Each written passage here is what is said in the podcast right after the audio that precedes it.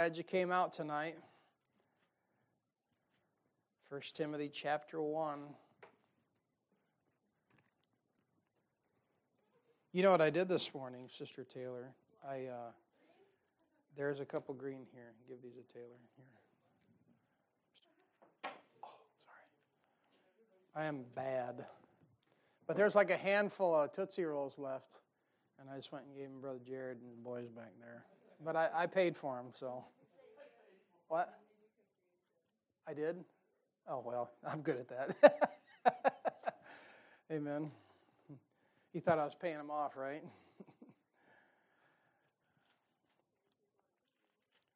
All right, if you're here today and you're saved and you're happy you're going to heaven, say amen. Amen. Okay, the rest of you, deal with it. You're going there anyways if you're saved. All right. All right, let's pray. Father, we sure love you. Thank you for Jesus Christ. Thank you for Calvary. And Father, we thank you for a perfect Bible. Father, would you one more time open our eyes and may behold wondrous things of thy law? And Father, would you bless your word uh, it's preached tonight? Bless your word everywhere it's being preached around this country where preachers are still willing to stand behind the old King James Bible and not compromise and give their people the word of God in Jesus' name. Amen. All right, now uh, let's uh, just go back to verse 1 here. I'm not going to re go over anything, but I want to read you a couple verses here. Back to verse 1, 1 Timothy 1 1. Paul, an apostle of Jesus Christ, by the commandment of God our Savior and Lord Jesus Christ, which is our hope. And of course, that hope's in the person. That hope is in the second coming of Jesus Christ. Amen. And I sure hope he comes even tonight even right before we're done. And if He does, He can pick up where we leave off, and we'll sit at His feet for all eternity. Amen. Uh, look what He says. He says, Unto Timothy, my own son in the faith, grace, mercy, and peace from God our Father and Jesus Christ our Lord. Of course, we talked about this. Grace always comes before peace. You see that? You got to have His grace to do what you need to do, what you can do, and what you can't do, and the peace comes after that. Notice he says in verse 3 As I besought thee to abide still at Ephesus, I'll give you a real practical thought, real quick. Now, I know we're, we're way past this, but here's the thing you got to look at. Here's young Timothy. He's been wanting to serve the Lord, he's been wanting to do something, right? 10 year. We figure he'd been serving uh, uh, with the Apostle Paul for 10 years in the shadows. Nobody knows who he is, nobody like Elisha, right? And nobody knows who he is. He's pouring water on the hands of the old preacher, the old prophet there. And Paul says, As I besought thee to abide what? Still. You know the hardest things for young Christians to do? Be still.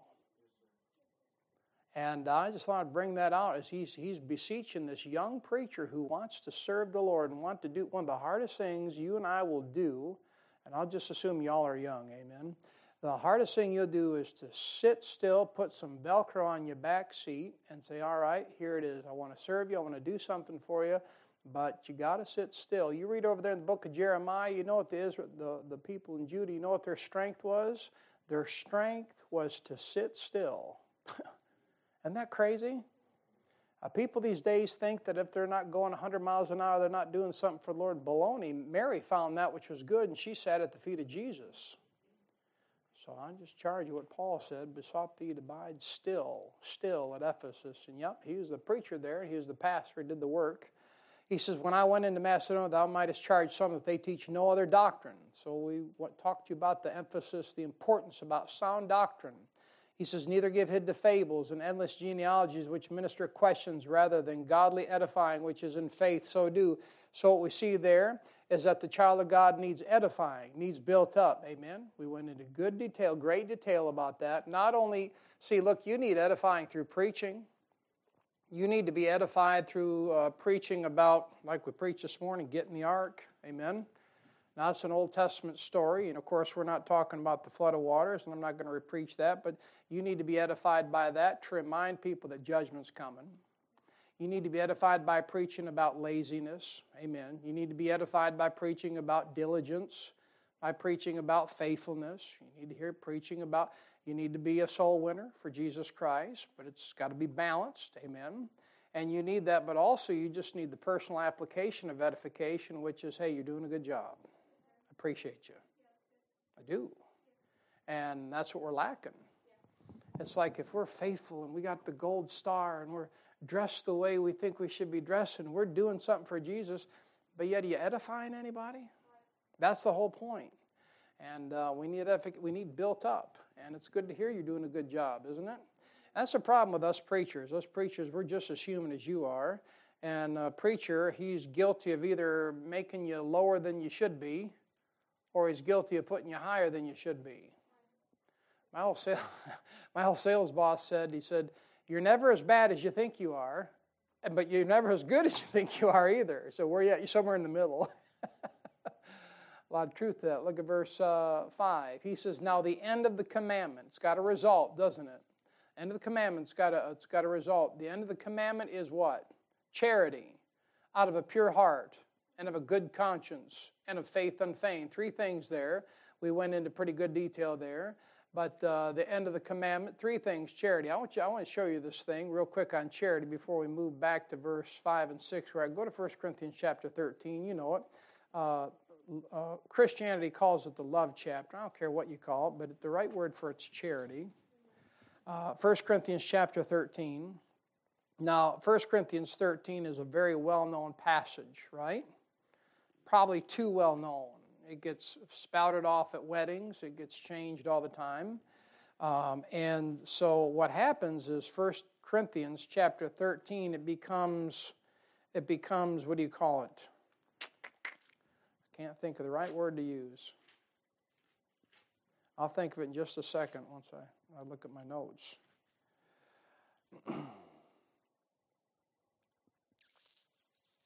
it's a great stumbling block, is what it is. And here it is it's a stumbling block for Christians who don't like negative truth. But that's not it. It's not it. It's a stumbling block not only for Christians who don't want negative truth, but it's also a stumbling block for Christians who are all about nothing but negative truth. Remember, we had preached a while back about, uh, oh, what's the word I'm looking for? We preached out of Proverbs chapter 4. And we preached about the balance. And sometimes you got to get your bearings and Solomon said, Don't go to the right, don't go to the left, but ponder the path of thy feet. Sometimes the Lord doesn't want you to react, He just wants you to sit still and figure out where in the fire you're at.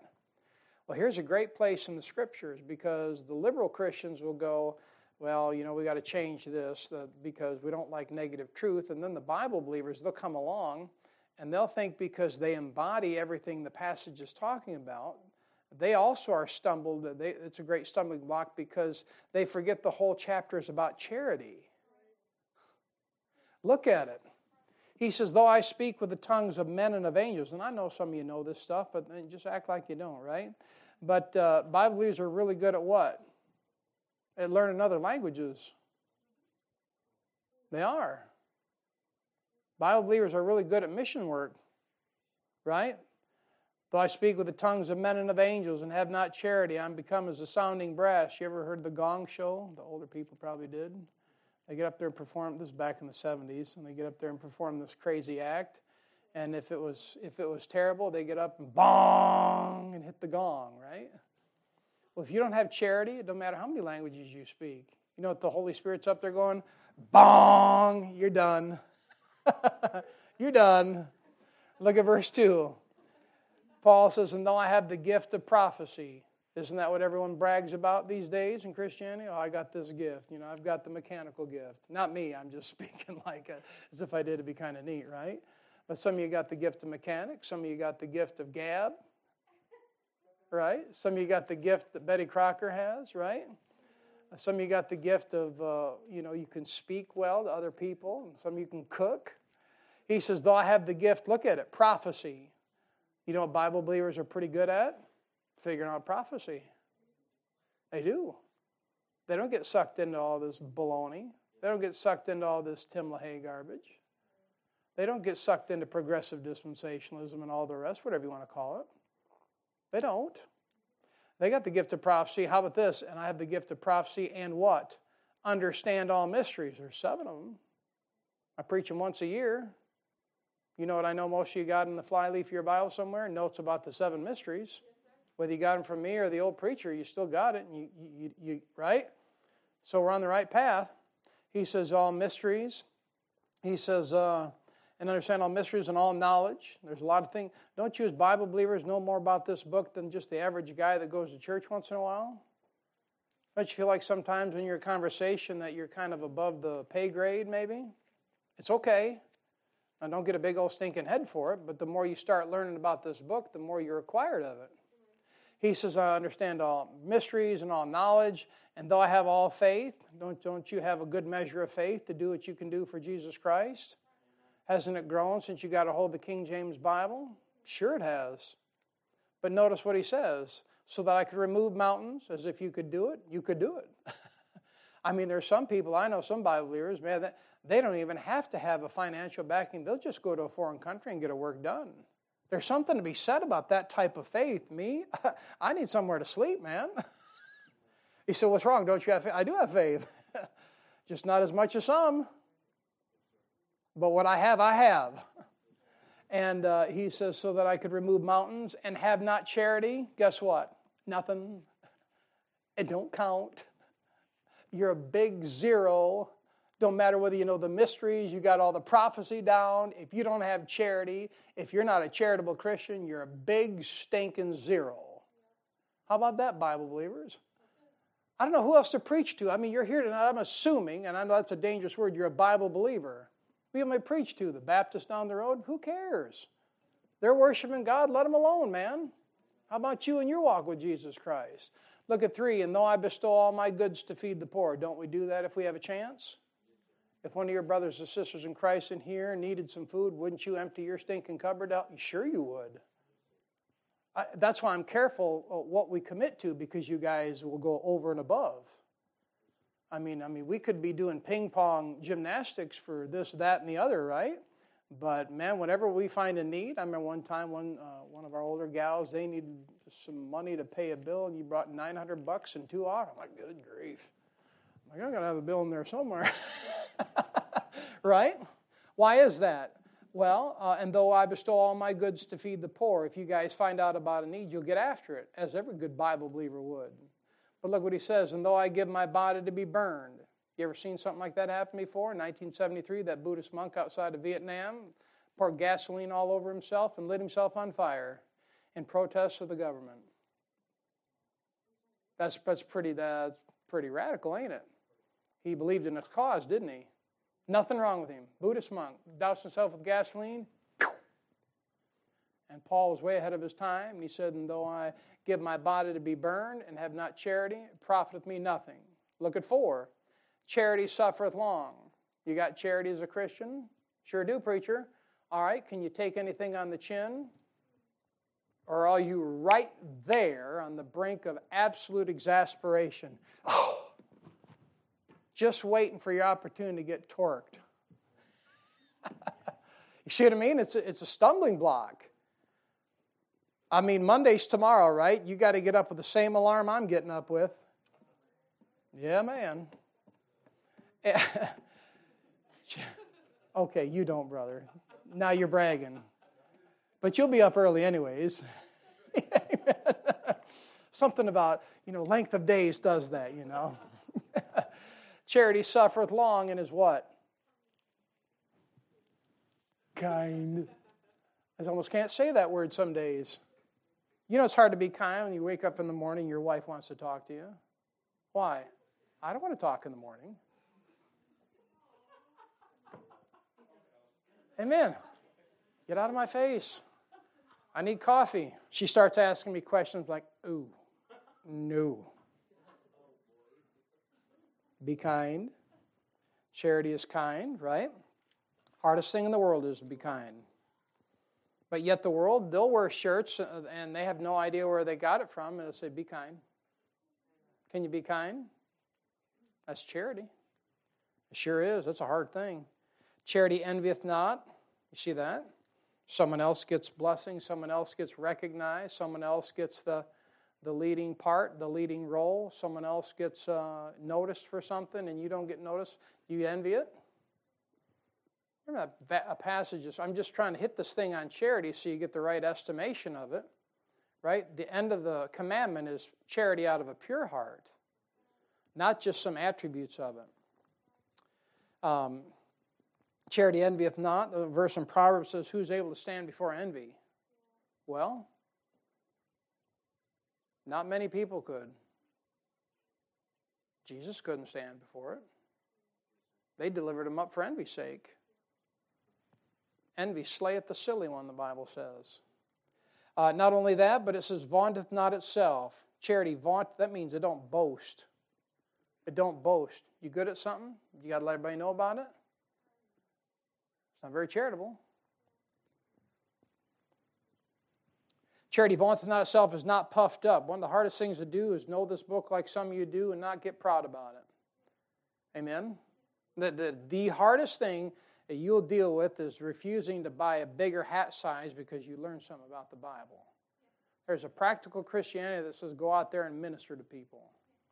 And that's what we got to learn to do. That's charity. Let's take what you let's take what you know and put shoe leather on it and go out in here and try to help people either get saved or get closer to Jesus Christ, not show off what you think you know.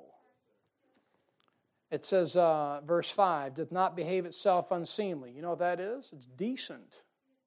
It's not crude. It's not rude. It's not sarcastic.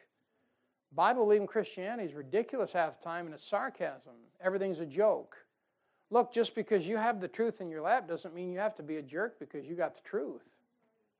I never read my Bible except uh, one time the Lord laughed at uh, those Pharisees because uh, he said, And I thank thee, Father, thou hast blinded, uh, and so forth and so on, and, and revealed things to babes. One time.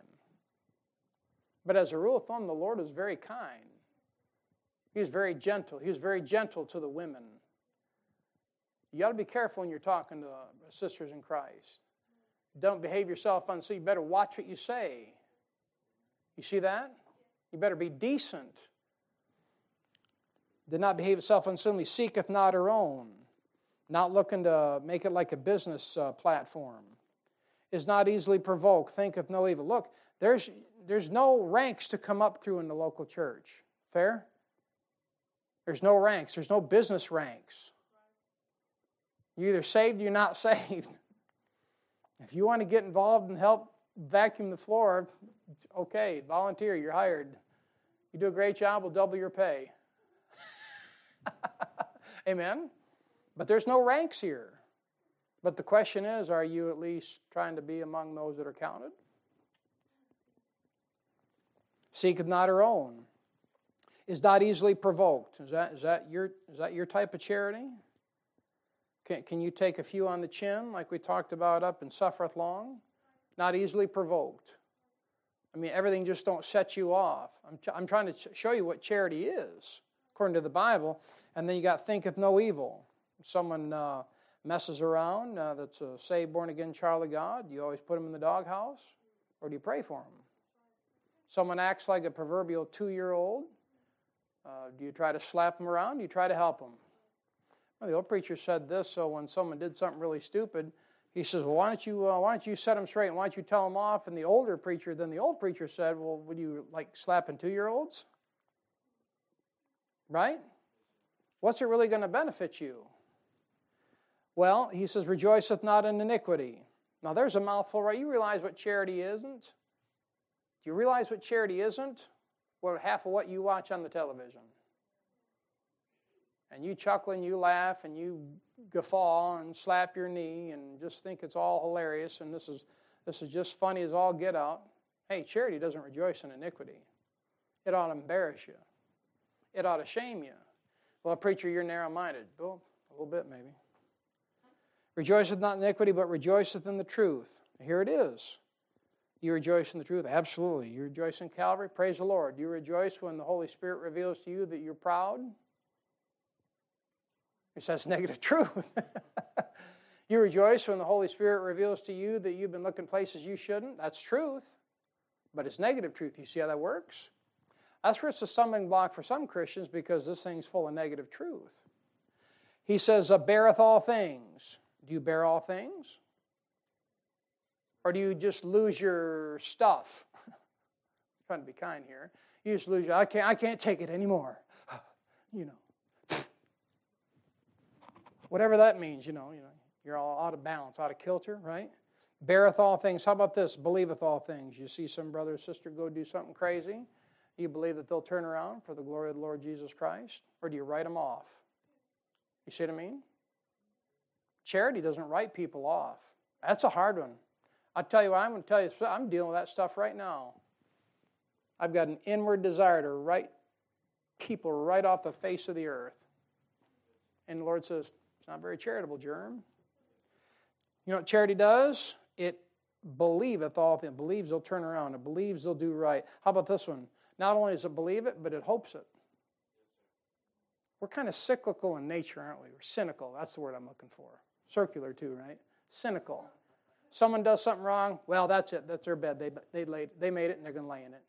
And they're never going to recover. Oh, oh, that's a great dose of charity there, buddy. it says, hopeth all things. Don't you hope some of the things that are wrong on this side get righted before the judgment seat? Don't you hope that some of the misunderstandings get worked out and hashed out and aired out before the judgment seat of Christ? I do. Why? I don't want to go to the judgment seat of Christ for that. But that's charity. Charity beareth all things, charity believeth all things, charity hopeth all things, and charity endureth. And just puts up with whatever comes and it doesn't shake your face. Psalm 119, 165 says, Great peace have they which love thy law, and nothing shall offend them. Now, face it, we get offended. We burn, and we get upset. But the right amount of charity in our life, guess what? We'll endure all things. Look at this uh, 8 charity never faileth. So that's just some things about charity. You got to pick up on that thing. Charity is not just whether I'm doing a couple things right, charity is huge charity in the Christian life. In verse 5 there, go back to 1 Timothy chapter 1, verse 5. We'll move on.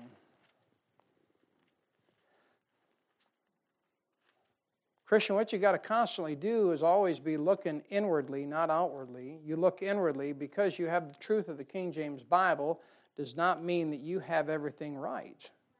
It means you have the right book. and thank God you do. And because you have the right book, then the Lord can speak to you through that book if, you, if you're getting in it regularly. He says, Now the end of the commandment is charity out of a pure heart. You see that? And so that pure heart is what dictates what kind of charity you have. Whatever kind of you got a dirty heart, well, then you're going to see the chinks in your charity there. and it says, out of a pure heart and of a good conscience and a faith unfeigned, from which some having swerved have turned aside unto vain jangling jangling.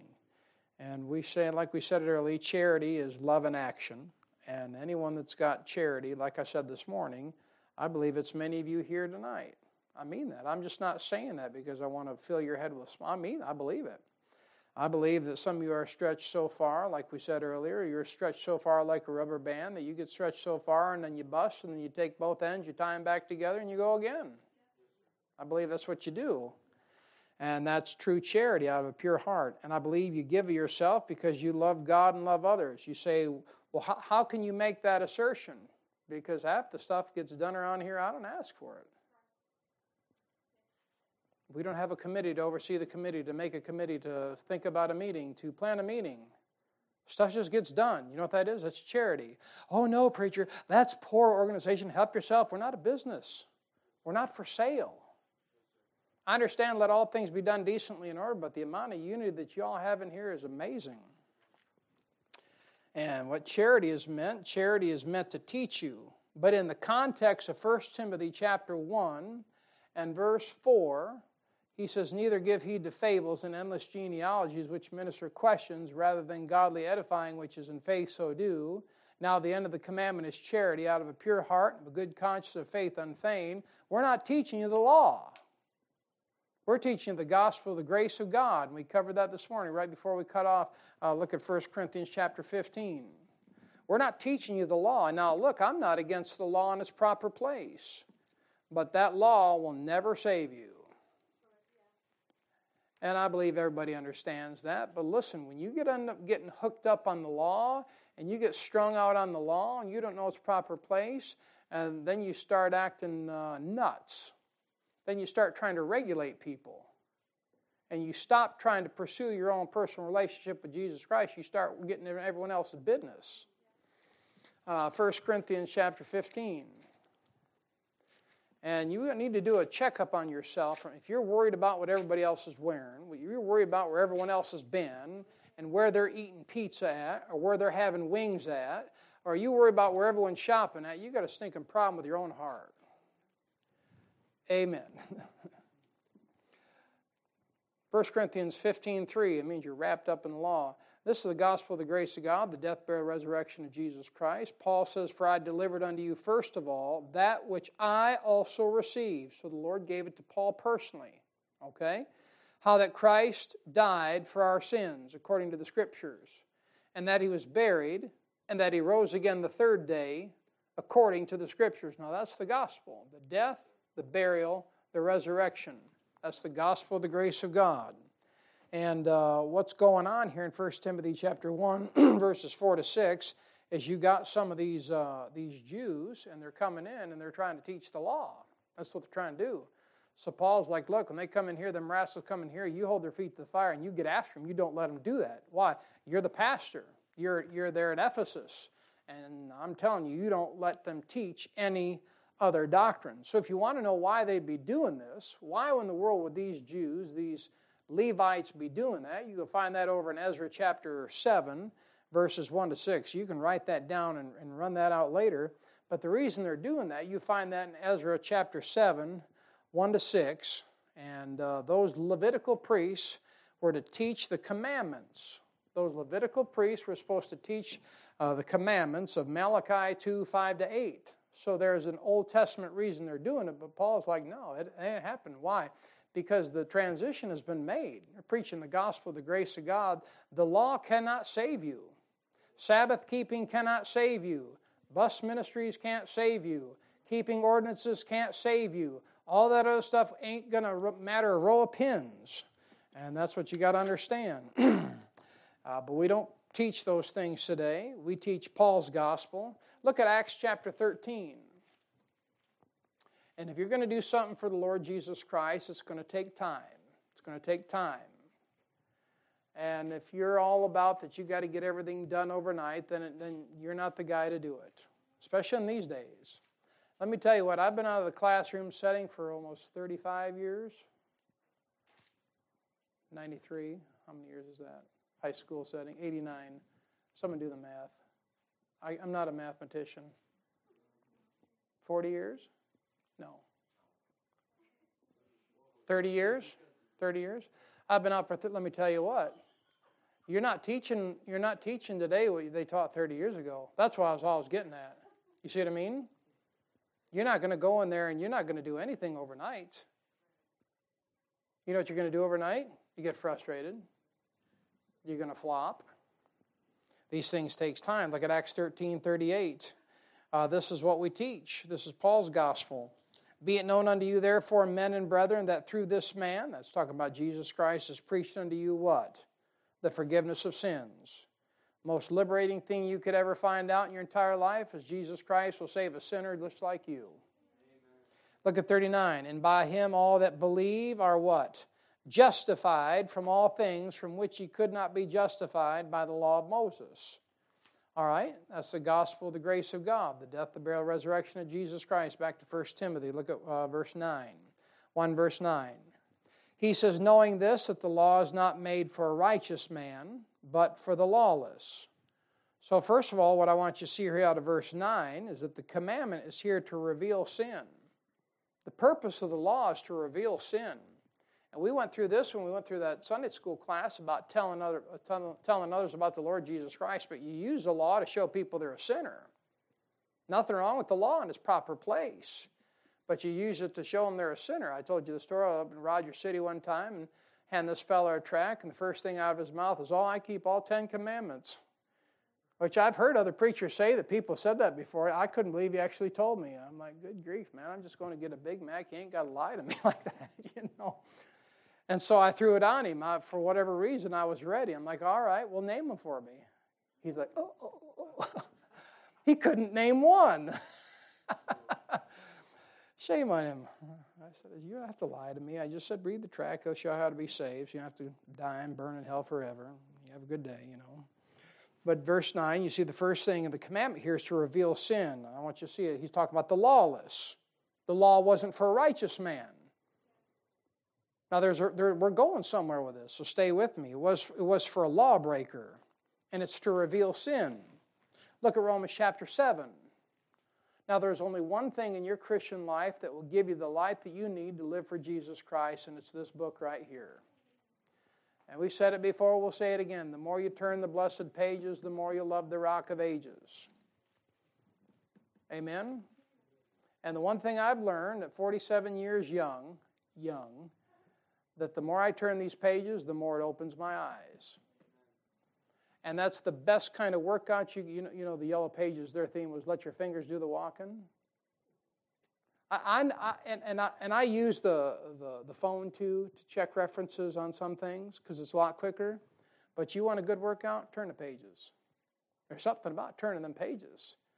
You say, well, you're being spooky. No, I'm being real. Romans 7 7, the Bible says, What shall we say then? Is the law sin? God forbid. Nay, I had not known sin but by the law.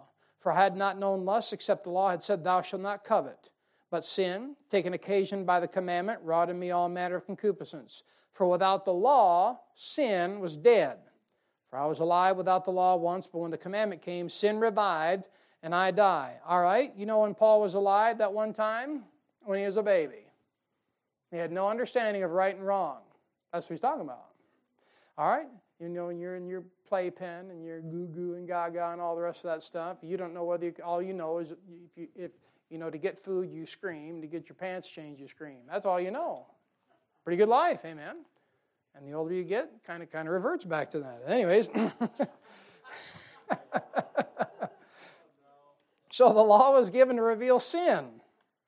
Not only was the law given to reveal sin, but the law was given to bring a man to Jesus Christ. You see, there's a purpose for the law. One fellow said, uh, You come into this world uh, toothless and hairless, and you usually go out the same way. Galatians 3:24. There's a purpose for that law, but it's not for salvation. Now, if you've just been saved, it might be a little bit uh, difficult to understand some of this, but uh, if there's a division in your Bible, and to the left of it is the Old Testament, and to the right of it is the New Testament. And for the most part, to the right of the division is where it talks about Jesus Christ and trust in Jesus Christ by grace through faith. I mean, there's some transition stuff you got to work through, but to the left of it, it's all law. That's about a. I, I know there's exceptions all through their thing. That's the best way to describe it. All right, Galatians 3:24. Paul says, "Wherefore the law was our schoolmaster to bring us where? Unto Christ. Why? Just so we could learn about him? No, he says that we might be justified by faith. You see that? The law is a teacher. The law is a schoolmaster. You know what it says? You're a sinner. You know what the law says? You covet. The law says you're a thief. The law says you're an adulterer. The law says uh, you dishonored your parents. Uh, the law said you're a murderer. And it's supposed to bring you to a place where you realize that you can't do it yourself and you need Jesus Christ. And once you get to that place where you realize you can't do it on yourself, uh, yourself you can't save yourself, uh, then uh, that's the position where you need to be in, that you might be justified by faith. And that just, justified simply means just as if I'd never sinned. All right? Now, next, the law over in Romans chapter 7. Go back to Romans chapter 7. Uh, Paul says something about the law here you need to take note of. Now, I've hung around a lot of Christians before, and, and their attitude about the law is pretty pathetic. And they're always downplaying the law and downplaying the law, and you better be careful about that thing. The law is perfect and proper in its place. There's nothing wrong with that law, but it won't save you. Uh, Romans 7:12, uh, Paul says that the law is holy. What are you going to do with that? Bible says the law is just. Paul says the law is good. Would you like to know something good? Do you know the law? Do you realize there's over 613 commandments in the law? It's more than just the Decalogue alone. Now, look, I'm thankful that when Jesus Christ died on that cross over in Colossians chapter 2, verse 10, 11, 12, it said that he nailed all those ordinances to the cross for salvation. But he didn't cancel everything out and say, well, it's now terrible, it's garbage, throw it out the baby in the bathroom. Paul just said the law is holy, the law is just, and the law is good. But the law is not a means of salvation today in the dispensation of the church age.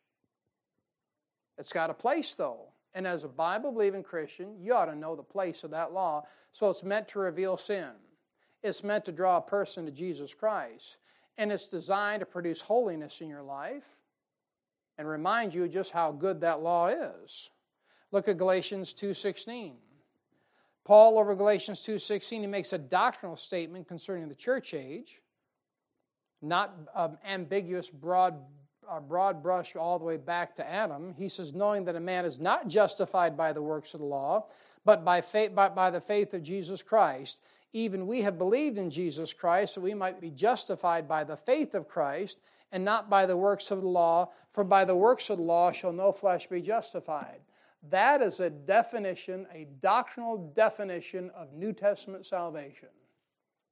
That's how you got saved. For me, it was April 24th, 1983. You say, What'd you have to know? Well, I had to know that I was a sinner, number one. I couldn't save myself. Nothing ever done was good enough. And I was headed to hell as good with the door shut. And so once I realized that, I had to believe on the death, the burial, and the resurrection Lord Jesus Christ as He is the Son of God. Say, simplify it. I had to believe that Jesus Christ was who God said He was. And if I believed on what God said about His Son, I get eternal life just by having that faith. And uh, but you can't be justified by the law today. So here these guys, all that stuff, all that weighty stuff, and isn't that a little bit weighty? A lot of you, some of you would call it that's just word vomit. All that stuff about the law to tell you back in 1 Timothy chapter 1, these guys are at Ephesus in that church where Timothy's pastor. He's a young preacher and they're popping up trying to teach the law as a way of salvation, similar to the Judaizers that are popping up in the book of Galatians. And Paul says, Look, when them rascals show up, shut them down. Don't you let them teach any other doctrine than that which I've given to you. And Paul said, Thou hast fully known my doctrine. And that's what Paul's warning Timothy about. Look at verse 8. Back to verse 8. But we know that the law is good if a man use it lawfully. So, there's nothing wrong with the law in its proper place. You see that? Not a thing wrong with it at all. You know, I'll, I'll challenge you this. Don't you ever get to the place as a Christian where you wouldn't follow the law in its morality. You wouldn't follow the law and its holiness. I'm not talking about you, you can't go eat catfish. Help yourself with catfish. You go eat all the bacon you want. Just understand it is a class one carcinogen. And prolonged consumption just means you'll die a happy man. right? But help, help yourself, right? But don't ever get to the place where you wouldn't obey the law, but you don't obey it for salvation. Amen? Where that law says be clean, then be clean. Where the law says be ye holy for I am holy, then you need to work on personal holiness. Why? To win someone else to Jesus Christ. The way you should use the law is just like I said, by living clean enough to show a sinner his need for salvation. I'm not talking about that you, you know, you and your family have to dress like the next Waco cult coming out of Texas or some, you know, some screwball organization that everyone thinks you just got the play. That's not peculiar. That's weird. There's enough weirdos out there. Just look around. The problem with Christians is they're no longer balanced.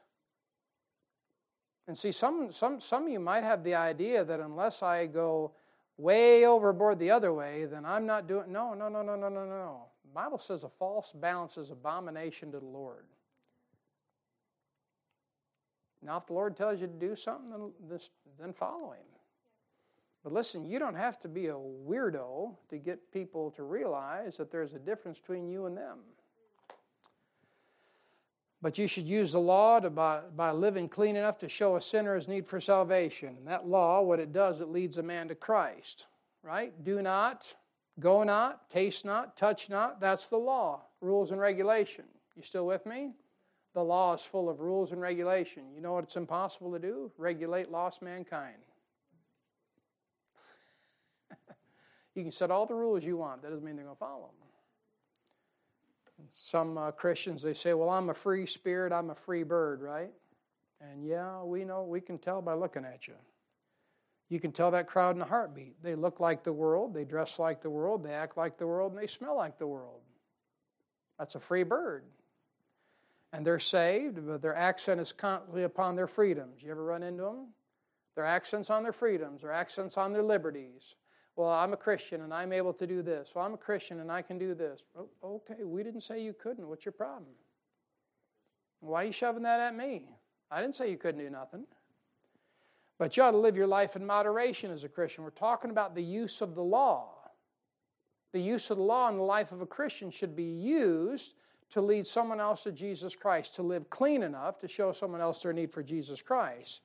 You ought to be balanced, not flipping out to the right, all hammered up with, hemorrhoided up with rules and regulations. You got a list a mile long, you know. Serious. And uh, but yet at the same time, it's not just all you know. The sky's the limit, and you're all libertine. You, oh, I don't care what you do, do whatever you want. You know, free country, help yourself. You know, all that stuff. You don't go that way either. You ought to use the law in your life to show a sinner that he needs salvation. The lost ought to see a difference. And you got to ask the question Does the lost man see a difference in my life? And you can't sit there and say it's just by dress alone. Now, look, when your coworker comes and he brings a Bud Light shirt and he wears that, don't wear a stinking Bud Light shirt. Don't be stupid. Right? But I don't know, the first day on the job, it might not be the right day to wear, to wear the shirt that says Turner Bird or heaven or hell. I mean, at least wait till the second or third day, right? I help yourself, right? Free country. but you ought to be balanced. The law, don't you agree? The lost ought to see a difference. And if they can't see it because you're both wearing a pair of Levi's, they ought to be able to see it after about four or five hours hanging out with you. That every time you slap your uh, thumb with a hammer, you're not going to cuss your brains out. Yet I have a little bit of restraint. That maybe that's the difference. Or maybe it's just something as simple as you bow your head for a 30 second prayer at lunchtime. What's wrong? You sick? No, I'm praying. For what? I'm praying at the lunch my wife made me don't kill me. right? There's all kinds of ways you can introduce that thing. And uh, but you ought to be balanced. Now look, Timothy's troublemakers here in 1 Timothy 1. I know there's a little bit of preaching in that, but this is about Timothy's troublemakers in chapter 1. They were using the law. And you're going to find out this thing comes out in verses 9 and 10. Uh, look at 8 again. But we know that the law is good if a man use it lawfully. I mean, Paul knew it. Good night. He sat at the feet of Gamaliel, right? He knew all about the law. Verse 9 knowing this, that the law is not made for a righteous man, but for the lawless. All right? Who are the lawless? It's the outlaws. It's those who are living openly outside of the law. And you know what they say? The law doesn't even exist. Those are the lawless. Someone said to the old preacher who's my mentor, he said to one time, You're a legalist. To which he said, Well, then, the way you live, you're illegal. Pretty good. So the way you can live can be either legal or illegal, right? I guess I'd rather be legal than illegal. If you're going to touch not or taste not, then do it to get people saved. If you're going to have a set of rules and regulations for yourself, you can't be shoving them on everybody else. I'll take your Bible, go to Numbers chapter 1. I'm going to show you something right out of the old Victorian King James English. To shut down a bunch of this foolishness going on in the pulpits these days. Numbers chapter 1. You got to figure out what kind of Christian you're going to be.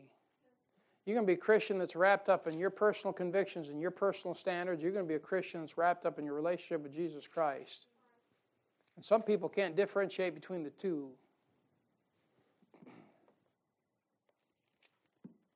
Is it 52? Yeah, 52. This has to do with uh, uh, the mustering of the armies of Israel. Look at 152. And the children of Israel shall pitch their tents, every man by his own camp, and every man by his own what? You catching that? You picking it up? You don't live your life by my standard. That'd be a real mess. You see what I mean? You got preachers today, all they do is preach standards, standards, standards. I've got standards. What are they? I'm not going to tell you in front of everybody. You want to ask me in private? Different story. Some I'll tell you, and some I'll tell you, get your own, man. You see what that is, though? I'll read it again. And the children of Israel shall pitch their tents. This is the book of God. Every man by his own what? So in Christianity, don't we have different camps? Sure do. And when we get into other camps, we go, they're weird. Yeah, it's because it's their own camp. Relax, man. It's all right. They're different. You're in the same family. That's hard, ain't it? And then he says this every man by his own camp and every man by his own. You see that? Why don't you get you some standards, but just make sure they're yours? Ask the Lord, what kind of standards you want me to have? And just be quiet. Stop taking everybody else's standards. They're not yours. You got to find out what your own. Now, kids, you know what your standards are? They're your parents. Yeah. You, you don't have a say in the matter. not, not sorry. Isn't that the Reese's? Not sorry? Yeah. You know, my standards, your standards. You live in my house. You don't like it? Move out. I don't care. Every man by his own standard throughout their host. Now, there's a lot of learning right there. I shut down a lot of stupidity from pulpits. If, uh, now, listen, if you're going to touch not or taste not, then do it to get people saved. Amen? There's going to be something different about you in a righteous way that follows the morality of the law or then uh, adheres to any part of the law and how you live holy. Let it be done to lead someone to Jesus Christ, not so you can think you're some spiritual guru. Like if you, you know, if you have a certain hair length, if you have a certain skirt length, that therefore you'll what? I get one more star on my crown? No, I ain't to work that way. Now, listen, if you're to do that, you better do it because uh, you want people to. Uh, let me give you a crazy example, all right? If I let my hair grow long, say, preacher, you couldn't let your hair grow long, it just don't grow. All right, let me, let me step back. If I got myself a Mr. T starter kit in both ears, and I've started observing worldly methods in the church to get the crowd in, we got the little praise and worship band going. You know, polo shirts, little see through pulpits there, skinny jeans. Now, you want to see something disgusting, put skinny jeans on a fat boy, amen? But you know what happened? Y'all would think absolutely nothing about Jesus Christ. Would you? You wouldn't think nothing about the Lord. But when people see me in the suit and press shirt, opening that Bible, declaring, Thus saith the Lord, you know what it showcases? Jesus Christ. That's the difference. That's the old paths. I got a dress code for me. You know why? Because I want people to see there's a difference. But if you think I'm dressing like this to cut wood, you're crazy, man. Use I'm a flannel shirt and Cordura pants and muck boots. You know what I look like, just a mess. You know, mud and everything flying, weird smells. I ain't gonna go out and cut wood in a suit and tie. The preacher got up in a preacher convention. You're a preacher, God called you to be a preacher. You should wear a suit everywhere you go. I looked at the boys and like, you know, they're sticking their fingers up their nose and all that. Like, oh, got to cut wood in a suit and tie, man. What is that? Rules and regulations.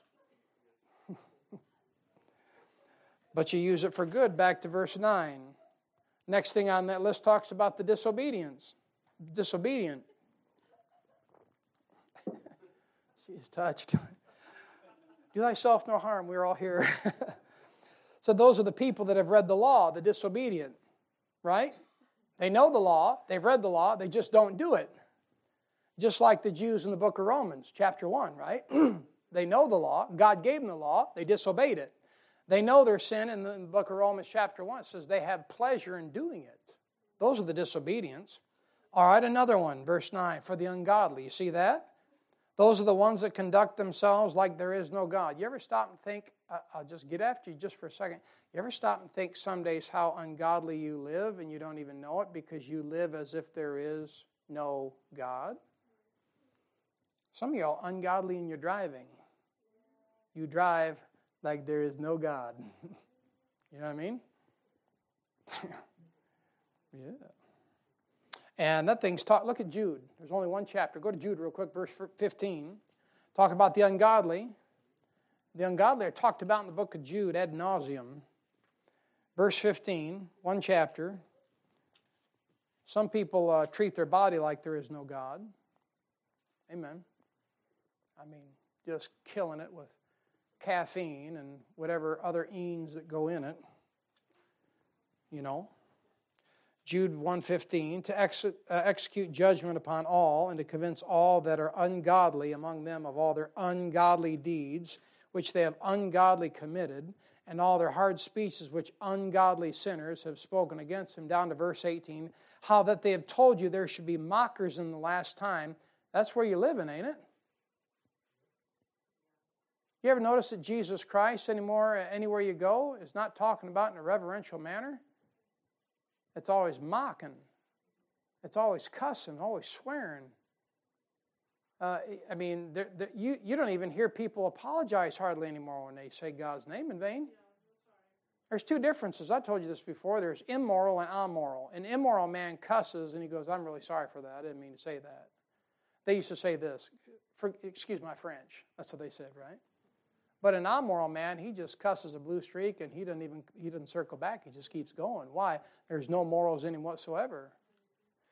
But uh, in Jude 18, it says, How that they told you there should be mockers in the last time who should walk after their own ungodly lust. Man, you count the word ungodly in that chapter. It just stacks right up. And that's what you that's what God thinks about ungodly. Ungodly deeds, ungodly ways, ungodly lusts. And that's what we are living like today ungodliness. It sure is something else. This whole country is ungodly.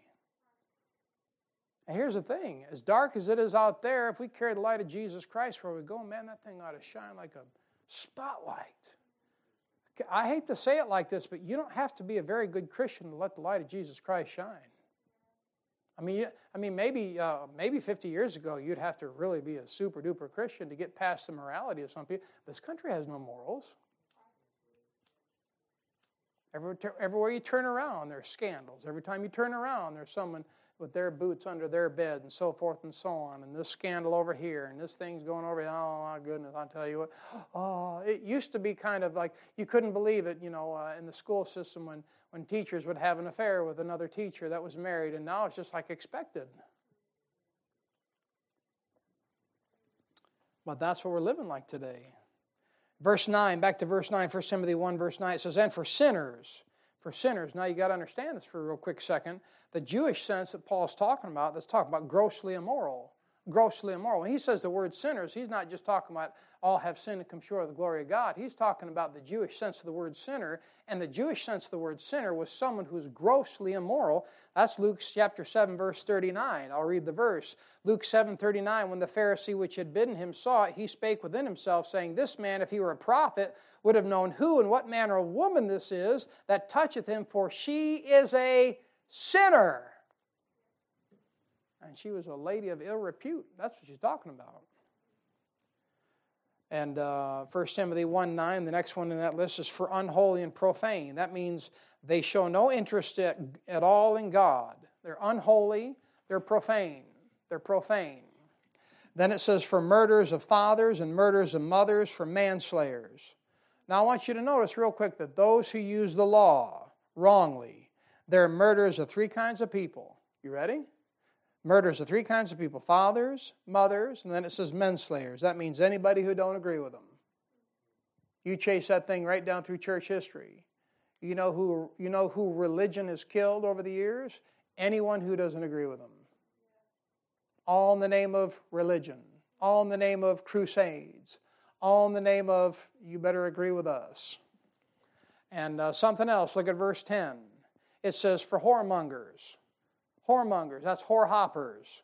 That's going from one partner to another. And a whore is a woman of ill repute. To, to monger is like a dog. To monger is like a dog. They're out there chasing that stuff down like a dog. For them that defile themselves with mankind, they're disobedient to the law. There's your queers, there's your lesbians, there's your sex perverts. That's all the Romans chapter 1. And listen, this is where it needs to be taught. It needs to be taught from the pulpit, not the schools. But you're not going to do anything about the school system, the federal school system. But you shouldn't let the television teach kids. You shouldn't let the television teach you either. Amen. You ought to have enough sense of knowing to shut that thing off. That thing is the most ungodly, wicked sinner in your house. You realize that? I mean, would you, would you honestly let a man in your home right now, and would you let him cuss in front of your children? But you do it with that television. Would you let someone commit some ungodly act in front of your family? In person? Right? There you are. Wicked as hell. Romans chapter 1. All right, no, back in uh, verse 10, it says, For men stealers. All right, that means you can't go and steal someone to be your slave. Now, look, I understand we're in America, so some of your thinking is going to be a little bit jaded on this thing, but you got to remember who's writing this thing. This is the Apostle Paul. And the Lord gave the Apostle Paul instructions on slavery. You do remember that, right? Okay. But look, uh, you live in America, and you couldn't afford slaves, anyways. you can only afford McDonald's, right? You can only afford a large, you know, frappo, whatever, you know, you know, minus, you know, too much sugar. But this means when he's talking about Mensa, you can't go steal someone to be your slave. That's Exodus 21. Look at Exodus 21 real quick. We'll just run this down, be done in about five minutes. I know you're tired. I'll get you out of here. He's talking about the law. It's used by men stealers. Exodus 21 16. 21 16. All right, the Bible says, And he that stealeth a man and selleth him, or if he be found in his hand, he shall surely be put to death. You can't do it. You see that right there? You can't go steal somebody's slave. But here's the thing if you look in Exodus chapter 21, 1 to 6, you know what that King James Bible says? If you had enough money, you'd go buy one. what are you going to do with that? Score and seven years ago we lost our King James Bible and threw it in the trash. That's what we did. you say you're for slavery. See, don't go there. I'm not for slavery. I'd be the first one to go into slavery. I'm not for it, but the Lord was for it. He was allowing his own people to sell themselves into slavery to get out of a bad situation. What are you going to do with that?